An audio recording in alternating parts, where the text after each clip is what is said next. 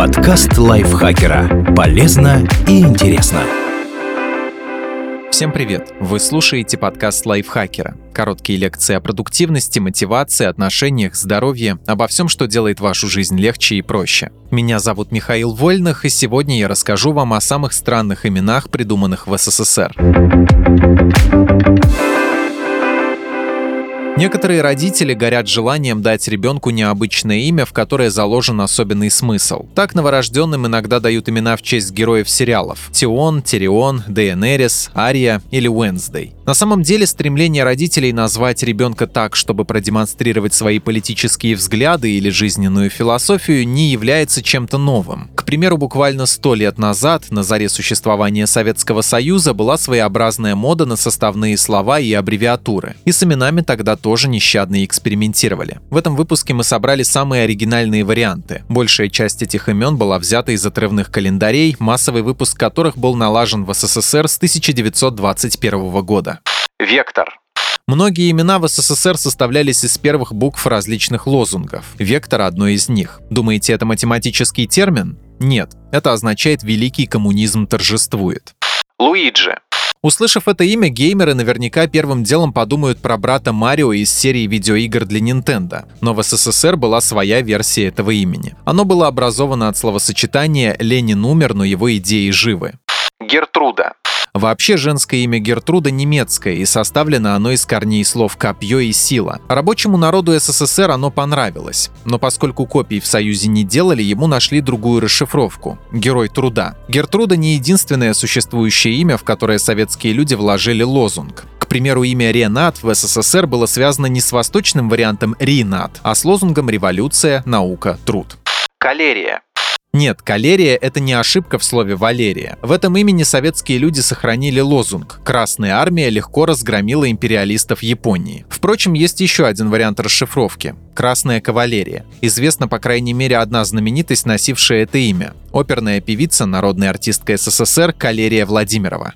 Ворс.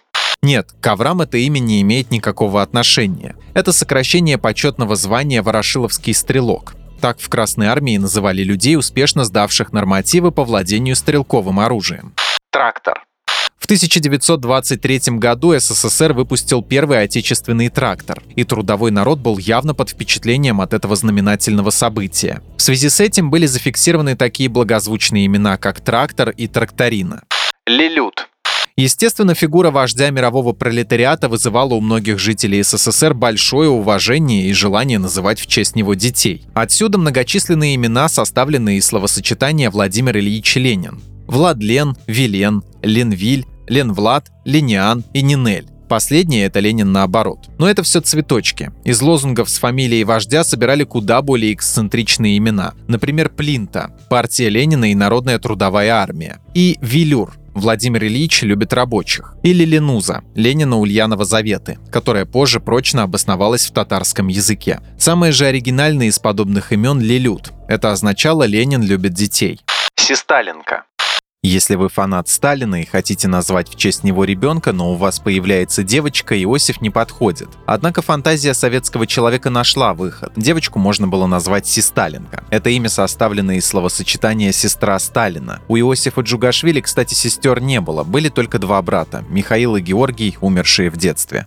Велипедостал нет, с производством велосипедов это благородное имя не имеет ничего общего. Это сокращение от словосочетания «великий педагог Сталин», потому что Иосиф Виссарионович учил коммунизму, очевидно. Еще один интересный вариант этого же толка – пофистал. Он расшифровывается как «победитель фашизма Иосиф Сталин».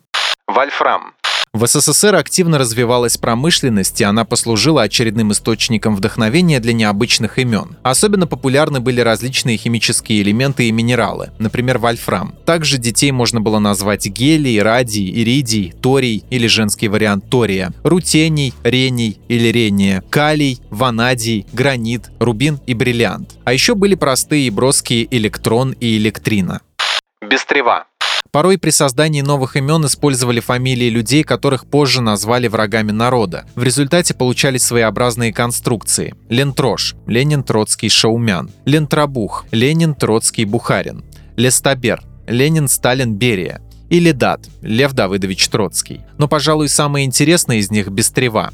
Оно означает «Берия – страж революции». Наверное, после 1953 года, когда последний был расстрелян по обвинению в измене Родины, людям, назвавшим так детей, было как минимум неловко.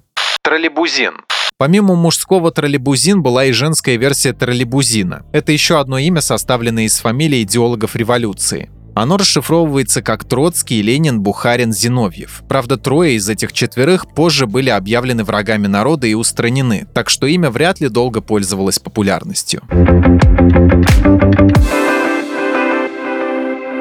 Мы в очередной раз благодарим Диму Сашко за интереснейший текст. Еще больше необычных имен, которые можно было встретить в Советском Союзе, вы можете найти в полной версии статьи на нашем сайте. Ссылка в описании к этому выпуску. Подписывайтесь на подкаст Лайфхакера на всех платформах, чтобы не пропустить новые эпизоды. А еще слушайте наш кулинарный подкаст «Время есть». В каждом выпуске нового сезона мы разбираем отдельное блюдо, его историю и способы приготовления в разных кухнях мира. На этом я с вами прощаюсь. Пока.